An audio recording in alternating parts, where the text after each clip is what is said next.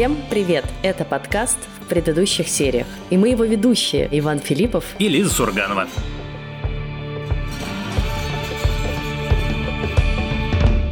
И сегодня мы будем обсуждать мини-сериал платформы Netflix, который называется «Падение дома Ашеров».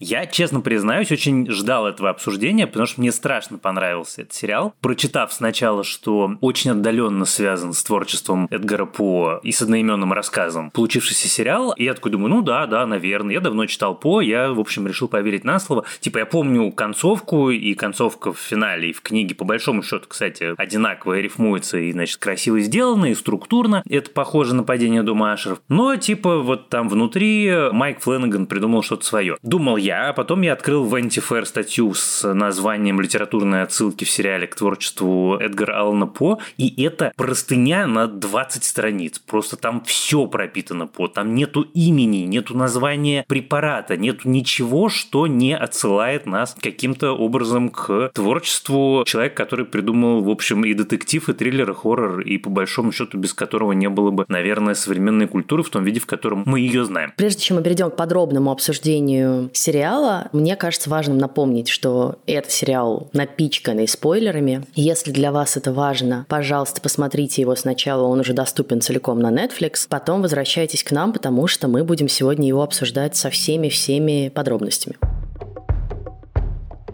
Самая вещь, которая меня больше всего развеселила, я не знаю, наверное, самый последний, кто это понял, но главная мистическая сила сериала «Падение дома Ашеров», в общем, тоже родом из творчества По. И очень смешным образом. Ее в сериале называют Верно, так вот, Верно – это анаграмма от слова Рейвен, того самого ворона, который, в общем, является абсолютным символом всего, что с По связано. Thy soul shall find itself alone mid dark thoughts of the gray tombstone. Not one, but all the crowd, to pry into thine hour of secrecy.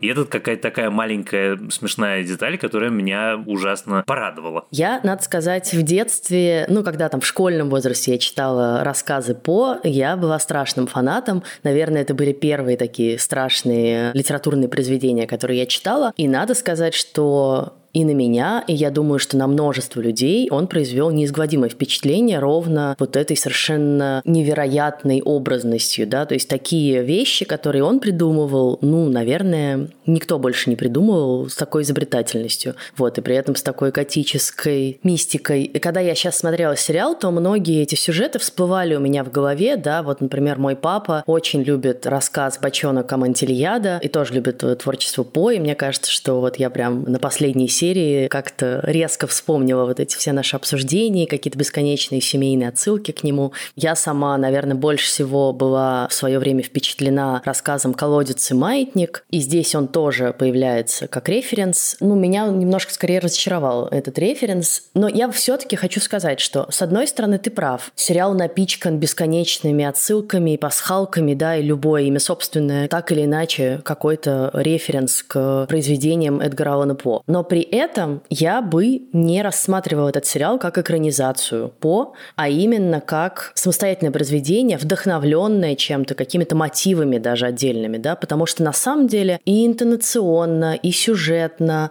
и с точки зрения мотивов, оно совершенно другое, я бы сказала. Самостоятельно. Я с тобой совершенно согласен, но мне как раз это очень нравится. Мне кажется, что вот впервые я увидел формат экранизации, который мне нравится, который как бы берет какие-то вещи, которые важные, которые нужны, фундаментальные для какого-то литературного автора и делает из них самостоятельное произведение в радикально другом жанре с использованием радикально другого медиума. Ты помнишь, я очень ругаюсь, когда делают буквальные экранизации, поэтому с этой точки зрения мне кажется, что такие истории, вдохновленные творчеством, представляющие себя такой большой омаж, это, наверное, оптимальное. Ты сказала самое важное, что у нас сегодня много спойлеров, а я хотел сделать еще, это даже не объявление, это скорее такой глобальный совет. Если вдруг вы сейчас слушаете наш подкаст и еще не успели посмотреть сериал «Падение дома Ашеров», то попробуйте посмотреть предварительно другой сериал, который называется «Ломка», который вышел на платформе Hulu и по-английски называется «Dope Sick». И если вы посмотрите сначала «Ломку», а потом «Падение дома Ашеров», вы получите от второго сериала гораздо больше удовольствия, потому что клан Ашер основан и как бы списан с семьи Саклер.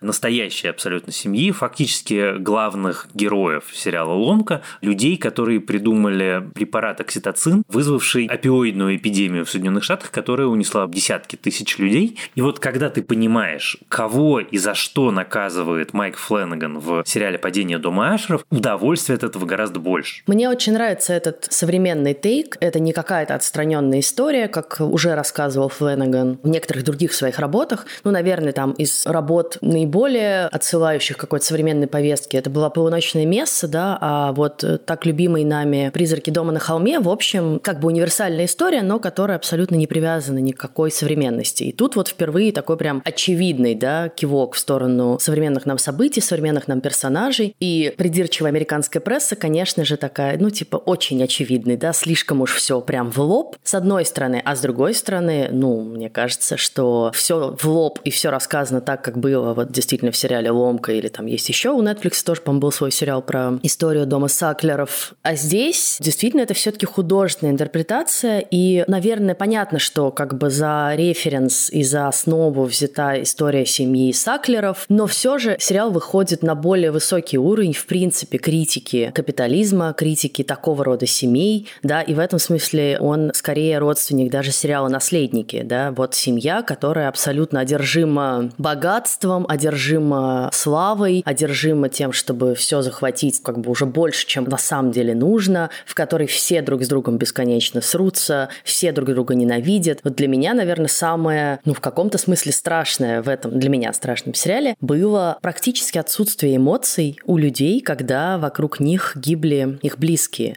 Мы не видим эти эмоции у Родрика до последней серии, когда погибает э, Ленор. То есть на смерть своих детей он реагирует исключительно как на неприятный пиар-повод, с которым надо что-то делать, а еще как бы страшно, ну надо сейчас какую-то оборону, да, придумать. Мэдлин вообще как бы человек без сердца, но и сами, собственно, дети тоже друг другу не испытывают никаких человеческих чувств практически. Но там иногда это объясняется тем, что они друг с другом недавно познакомились, потому что, типа, это шесть детей от пяти женщин. Вот, но вообще глобально, да, им по большому счету приятно, что умирают другие дети, потому что им больше достанется, им больше достанется останется даже не в смысле денег, а в смысле внимания отца, за которое они, так же как и герои сериала «Наследники», очень активно друг с другом конкурируют. Вот есть Майк Фленнеган, для которого очень важна тема веры. Это что-то, что является неотъемлемой частью всех его произведений, и хороших и плохих. И клуба полуночников, который, мне кажется, очень неудачным, и замечательных, если не сказать выдающихся, полночные мессы и призрака дома на холме. Но он все время анализировал веру с точки зрения человека. Это всегда была история про то, что такое человек и его вера, и как эта вера его меняет. А в падении дома Ашеров он берет и меняет точку зрения. Он бог, и он бог карающий, и он выбирает себе жертву и просто ее с огромным наслаждением карает, восстанавливая справедливость. Потому что история дома Саклеров – это не только история про смерть, это не только история про бесконечные миллиарды, которые эти люди заработали. Это история про безнаказанность. Это история про то, что люди, ответственные за смерть тысяч и тысяч людей, находящихся в суперуязвимом положении, как это прекрасно иллюстрирует сериал «Ломка», не понесли соответствующего наказания. И вот Флэш Флэнаган говорит, ну как бы да, окей, вот я сейчас возьму свою любимую тему, разверну ее капитально и посмотрю на это глазами Бога. Верно, конечно, не Бог, а это скорее воплощение смерти, но она вот здесь такой аватар шоураннера, как мне кажется. Не только в своих действиях, но и в том, что она говорит, как она комментирует эти смерти, как когда умирает 16-летняя девочка, ей жаль, а когда умирает Фредерик, она, как мы помним, просто получает от этого огромное удовольствие. И мы вместе с ней получаем от этого огромное удовольствие. Тут есть отличие от рассказов По, потому что в некоторых рассказах По они так построены, что на самом деле у тебя не всегда вообще-то персонажи несут заслуженную кару за свои деяния. Например, вот как раз, опять же, рассказ, который произвел меня действительно огромное впечатление. В детстве «Колодец и маятник», он производит впечатление отчасти тем, что там герой главный, он брошен в клетку испанской инквизиции, его ждет страшное наказание, но мы не знаем на самом деле за что. И зная как бы из курса истории про то, что творила вообще Испанская инквизиция, мы понимаем, что на самом деле он может быть невинно осужден, да. И в этом смысле ужас этого усиливается, потому что на самом деле весь рассказ просто про то, как человек пытается осознать, что с ним сейчас будет происходить, и мы просто видим как бы вот эту неизбежность этого наказания, к нему приближающийся этот маятник. Ну, это прям страшная как бы вещь, из которой ты как бы не понимаешь, как это проконтролировать и как этого избежать. В этом смысле действительно Фленаган берет все в свои руки и каждому герою дает такой характер, что нам его совершенно не жалко. Мне немножко жаль, что некоторым персонажам не дали полноценно раскрыться и их убили, прежде чем мы успели вообще нормально с ним познакомиться, да, Проспера или Камилла, очень интересные, мне кажется, для меня была лично. И мне в некотором смысле хотелось бы больше про них узнать. Понятно, что это обусловлено там все-таки длиной сериала и структурой очень четкой, да, что каждый эпизод это чья-то смерть, но ты как бы пытаешься въехать, а какие у них вообще отношения, кто за что ответственен, кто за что понесет наказание. И местами оно немножко схематично получается, вот особенно в начале. И исчезает вот это ощущение мистического ужаса, которое есть у По часто, когда ты просто видишь вот эту неотвратимость смерти, и не всегда понятно, за что она, да. Здесь вот это скорее наказание, абсолютная месть, карма, да, Фленагана больше волнует вот эта история. Да, я с тобой, пожалуй, согласен в том, что касается Камилы. Кстати, вещь, которую я абсолютно не знал, что актриса, которая играет Камилу, это, собственно, жена Фленагана. Мне кажется, мы с тобой это обсуждали еще на сериале «Призраки дома на холме». Она же там тоже играет. Склероз – замечательная болезнь. Ничего не болит, каждый день много нового.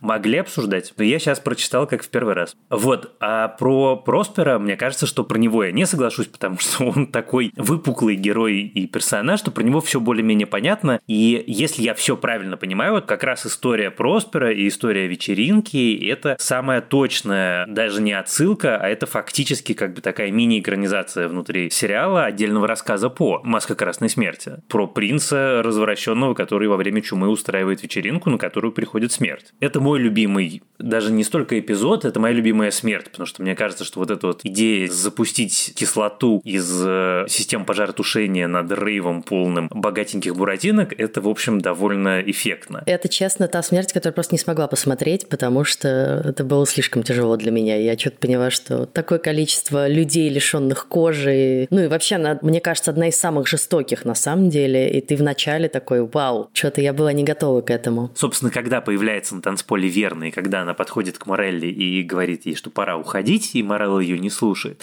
я в этот момент сформировал себе теорию. Я думаю, о, это наверняка что-нибудь такое из абсолютно классического хоррор-канона, где Родерик Ашер со своей сестрой когда-то убили какую-то невинную женщину, которая теперь восстает из мертвых, чтобы им отомстить и что-нибудь такое. И это все абсолютно укладывается в эту теорию. И я, значит, смотрю, смотрю, смотрю сериал и думаю, ну когда же мы наконец узнаем, что же они сделали и кого же они убили, и вдруг нам рассказывают, кто такая Верна. И я, честно признаюсь, я в этом месте абсолютно офигел и думаю, ничего себе, вот этого я совершенно не ожидал. Ты ожидала, кстати, ты догадалась? Ну, мне кажется, где-то на середине сериала, да, стало понятно, что она такой дьявол, который их наказывает. Что она не просто дьявол, что она смерть, что она, наоборот, абсолютно нейтральный наблюдатель. Она пришла, чтобы выполнить свою часть сделки. Как бы первую часть сделки мы выполнили, вот я, значит, пришла вторую выполнить. Я не согласна, что она нейтральный наблюдатель. Она все-таки не смерть, а дьявол, потому что она их искушает, и они на это искушение поддаются, да. Она им говорит, как бы, а я вам могу такую вещь предложить. Смерть как бы действительно приходит и приходит и убивает. А она же как бы их соблазняет, и она с ними все время разговаривает, и она им объясняет как бы каждому, по сути, за что он получает по заслугам. Ну, я не знаю, может быть, я не ожидала ее прям в таком виде, но в целом было понятно, что как-то это как бы расплата за их общие грехи. Но это не совсем как бы расплата за грехи получается. Это получается расплата за данное обещание, потому что она же неоднократно показывает свое отношение, когда она Ленор убивает, и она говорит, я не хочу тебя убивать, но сделка есть сделка. Или когда кто-то, кто заслуживает смерти, наоборот, она, значит, делает так, что эта смерть особенно жестокая и особенно садистская, и она стоит, улыбается и, значит, наслаждается этой смертью. Поэтому она не нейтральная. Наоборот, мне кажется, что это показатель ее в каком-то смысле нейтральности, что она и тех, кто ей нравится, убивает, и тех, кто ей не нравится, убивает. В этом смысле она не нейтральная, она скорее объективная, наверное. Как бы вот да, действительно есть условия сделки, и как бы ей не было жаль, но тем не менее такова расплата и такова карма. Но мне кажется, что, ну, все-таки это такая игра. Ты можешь согласиться пойти на сделку, а можешь не согласиться. Артур Пим, например, уходит, да, и он не соглашается на сделку. No, I have no collateral. Collateral is leverage. And I won't be leveraged. No man or woman has leveraged me in 70 years of life. And I'm not going to cede that ground. Not this close to the end. Кстати, чего я не распознала, так это Марка Хэмилла. Как же так? Ну, я не знаю, он настолько здесь как бы другой и внешне, и внутренне, что как бы я вижу какое-то знакомое лицо, но я прям абсолютно его не узнала, пока я не прочитала, собственно, кто играет Артура Пима, и я просто офигела. Я его сразу узнал, но по нему видно, какое огромное удовольствие он получает от того, что ему дали играть злодейского злодея. Артур, иди выквари ему глаза чайной ложкой. Ну да, конечно, я пойду. Это очень мне понравилось. Вот, кстати, да, ты сказал про глаза, и это вот тоже, мне кажется, еще один такой важный момент в сериале, что некоторые такие ниточки, они уже завязываются в самом начале, потому что Мэдлин не раз говорит про глаза. Когда она отправляет Пима как раз, он говорит, а что вам принести в качестве знака приветствия от этой женщины, которую я найду и убью зверски, она говорит, принеси мне ее глаза, да, и в конце концов ее смерть именно будет связана с глазами, совершенно жуткий образ. И перед тем, как, собственно, отравит ее брат, она тоже встанет и скажет, я хочу посмотреть в глаза этой Верни, и в этот момент уже потеряет сознание. Вот. Или, например, да, про Фредерика. Где-то в начале мы узнаем, что у него на самом деле клаустрофобия, да, и клаустрофобия – это главный мотив как раз рассказа «Колодец и маятник», потому что герой оказывается в замкнутом пространстве, из которого он не может выбраться, и над ним качается вот этот жуткий маятник, да, и Фредди в конце не может пошевелиться, да. По сути, он в огромном пространстве, но это клаустрофобическое все равно естественно, пространство, потому что он не волен ничего сделать. Ну и вот такие вот как бы отдельные маленькие ниточки, они, конечно, очень круто срабатывают, когда ты видишь весь сериал целиком, уже оцениваешь, ты восхищаешься этим мастерством.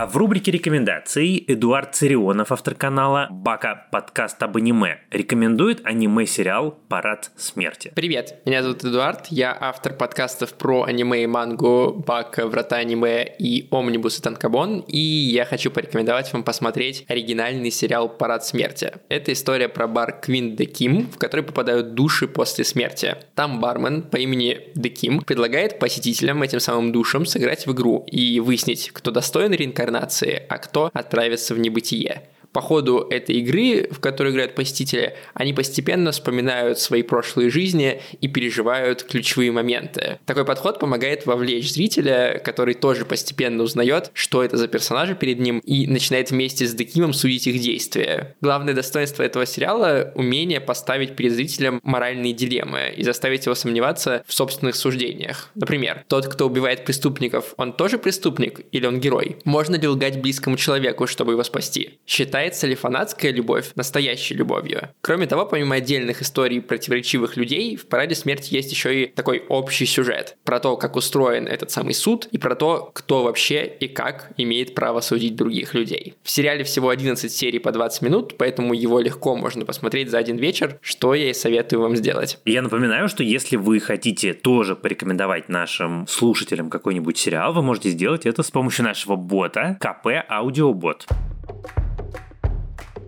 А я на секунду вернусь обратно к разговору про сделку, потому что мне очень понравилась сама эта концепция по двум причинам. Во-первых, потому что это просто здорово придуманная история. Значит, встретили мы дьявола после жестокого убийства, которое мы совершили ради того, чтобы продвинуться по службе и получить богатство. И вот дьявол предлагает нам сделку, и вот мы, значит, на нее соглашаемся, а потом следует неминуемая расплата. Здорово придумано, классная, такая, в общем, в каком-то смысле абсолютно каноническая вещь, как в Фаусте Гетте. В Фаусте, в Мастере Маргарите, да. Что мне в этом нравится? Что суть этой сделки отражает отношение огромного количества людей и как бы вектор критики современного капитализма. Потому что она ему говорит, ты получишь все, но расплатятся твои дети.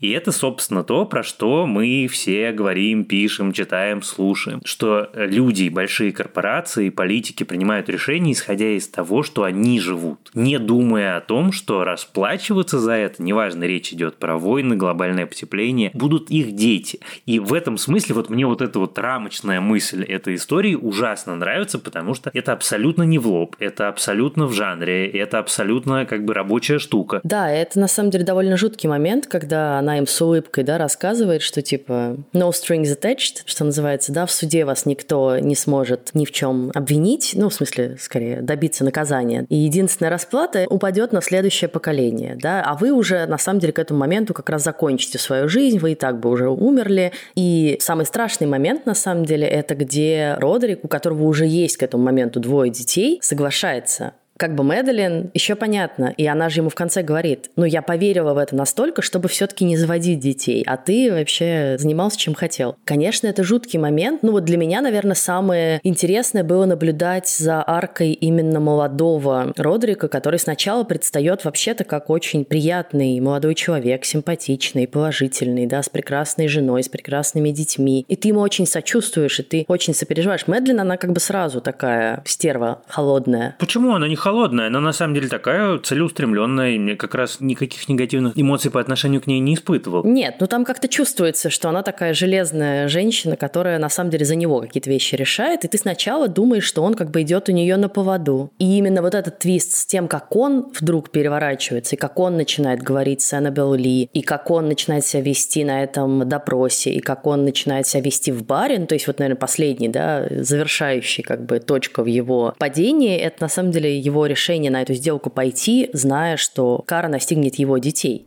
It's an offer on the table. What do you say? I'd say that's a good deal. I'd say that's a done deal. Then say it. You have a deal. И я с тобой согласна, что очень здорово вот эта именно критика капитализма и корпораций как-то вшита в сериал ненавязчиво. И действительно, ну, это не только про корпорации, которые не думают о будущем человечества, но и про таких же этих магнатов, ну вот как бы они себя ведут, да, как они хотят, зарабатывают деньги. И часто не знают, как это скажется даже на их собственных детях, потому что их детям потом расхлебывать вот эту репутационную всю историю. Или почему такие дети мерзкие у него выросли? Ну, потому что он и развратил. Да, нам же тоже про это в конце говорят, что это он их завалил не любовью, а деньгами, и поэтому они и выросли такими, какими выросли. Вот в этом месте очень, мне кажется, правильно перейти к всем отсылкам к сериалу Succession, потому что мне кажется, что даже визуально и даже в саундтреке и в огромном количестве сцен и маленьких деталей «Падение дома Ашеров» сознательно совершенно перебрасывает мостики к сериалу «Наследники», который, конечно, история про развращенных богатством людей, но которая, тем не менее, про такую, пусть извращенную немножко, но любовь и попытку получить уважение отца, и попытку завоевать любовь отца. И, собственно, здесь мы видим абсолютно то же самое, просто, ну, в «Наследниках» это великая драма, здесь это немножко более, как я с тобой согласен, схематично показано. Но, тем не менее, у меня когда-то на первом курсе был короткий курс экономики, который преподаватель начал со слов, которые запомнил на всю жизнь. А слова простые. Он говорит, запомните, дети, вся мировая экономика основана на одной простой мысли. Потребности человека безграничны. И я смотрю, что на Succession, что на падение дома Ашеров, и думаю, ну да, в общем, дядечка был абсолютно прав, действительно абсолютно безгранично, потому что он же получает в сделке не просто богатство, не просто какую-то небольшую кучу денег, он получает все. И вот в финале мы видим, что дети погибли. Все, в общем, закончилось. Он стоит у окна и смотрит, как с неба падают тела людей, которые погибли из-за него. Это, конечно, очень такая, может быть, излишне наглядная сцена. И я видел, как какие-то высоколобые товарищи на нее, значит, морщились. Ах, это слишком прямолинейно. Так по мне это, наоборот, очень хорошо. Это максимально наглядная штука. Вот это же каноническая притча. И в этот момент ему же не жалко. Это же самая важная вещь, что он нигде до конца не жалеет о том, что он этот выбор сделал. Он о последствиях жалеет. Ему действительно неприятно. Он бы с удовольствием этого всего не видел и не чувствовал. Но выбор-то он не хочет отыграть назад. Это вот такой печальный вывод из сериала, да, что получается, что на самом деле даже если ты человека проводишь через самое вообще страшное, наверное, наказание, которое себе можно представить, через последовательную гибель, жуткую совершенно его детей, и его сестры, и его жены, и матери, и, ну, короче, всех как бы близких людей, которые еще и являются ему в этих жутких видениях, ты вроде как сам получил удовлетворение от кармической расплаты, но он-то не раскаялся, и в итоге вывод такой, что, в общем, мы можем надеяться только на внешние силы и на наказание такое мистическое свыше, а не на то, что эти люди когда-либо пожалеют. Ну, это такой довольно реалистичный при этом конец, потому что, конечно, если бы он вдруг в конце, не знаю, упал на колени и сказал «простите меня все», ну, это было бы, может быть, даже чуть больше притчей, чем оно стало сейчас. Мне на самом деле было жаль, что Мэдлин, вот как бы вроде как они вдвоем вообще-то ответственны за все, что происходит, да? А получается, что все равно как будто бы на Родрике больше ответственность и больше расплата, потому что это его дети гибнут. Она не теряет таких близких людей, и ей явно, в общем, в целом пофигу на них. У меня все-таки скорее ощущение, что она его во многом подталкивала к тому, чтобы быть более жестким, там, добиваться своего, да, и вот эти все начальные эпизоды, в которых она как бы ему говорит, чувак, это наше право по рождению, потому что мы дети, владельцы компании бывшего. Ты должен как бы втереться в доверие. И она его, ну, как искусная женщина, использует, как бы понятно, что с ней никто считаться не будет, а она его руками, по сути, захватывает эту компанию в каком-то смысле. И при этом получается, что расплата больше у него. Вот меня скорее это как-то немножко возмутило. И про нее еще и мы меньше как будто понимаем, и нам про нее меньше рассказывают, а фокус больше на нем. С одной стороны, захват компании это она, с другой стороны, таблетка это же он. Меня, конечно, поразил мощный диалог, ну, монолог даже в каком-то смысле Мэдалин в самой ее последней сцене, да, где она, по сути, рассказывает про мировоззрение таких людей, капиталистов, владельцев компаний, магнатов, которые не считаются с обычными людьми, которые их презирают, как она говорит, да, это они нас создали, это они виноваты, это вот абсолютная такая логика абьюзера, насильника, который говорит, это она меня подтолкнула, да, я вообще тут не при делах. Fucking people, fucking people out there. You don't want to lick it on, don't buy it. You don't want to get addicted, don't abuse it. They're mad because we made it available and desirable. Hey, newsflash, it's our only fucking job. These people, they want an entire meal for $5 in five minutes, and then they complain it's made of shit and plastic. McDonald's that served nothing but kale salad all day and all night long. That's what people fucking ate. И при этом как бы туда вплетается и какая-то критика Верховного суда с запретом абортов в США. Она в некотором смысле даже либеральных взглядов придерживается. Она такая женщина, которая все время борется с миром мужчин. Не, мне кажется, она как раз очень жесткая консерватор. Там ничего особенно в ней либерального нету. Ну да, конечно, она борется. Ну нет, она не консервативных взглядов. Я тут с тобой не соглашусь.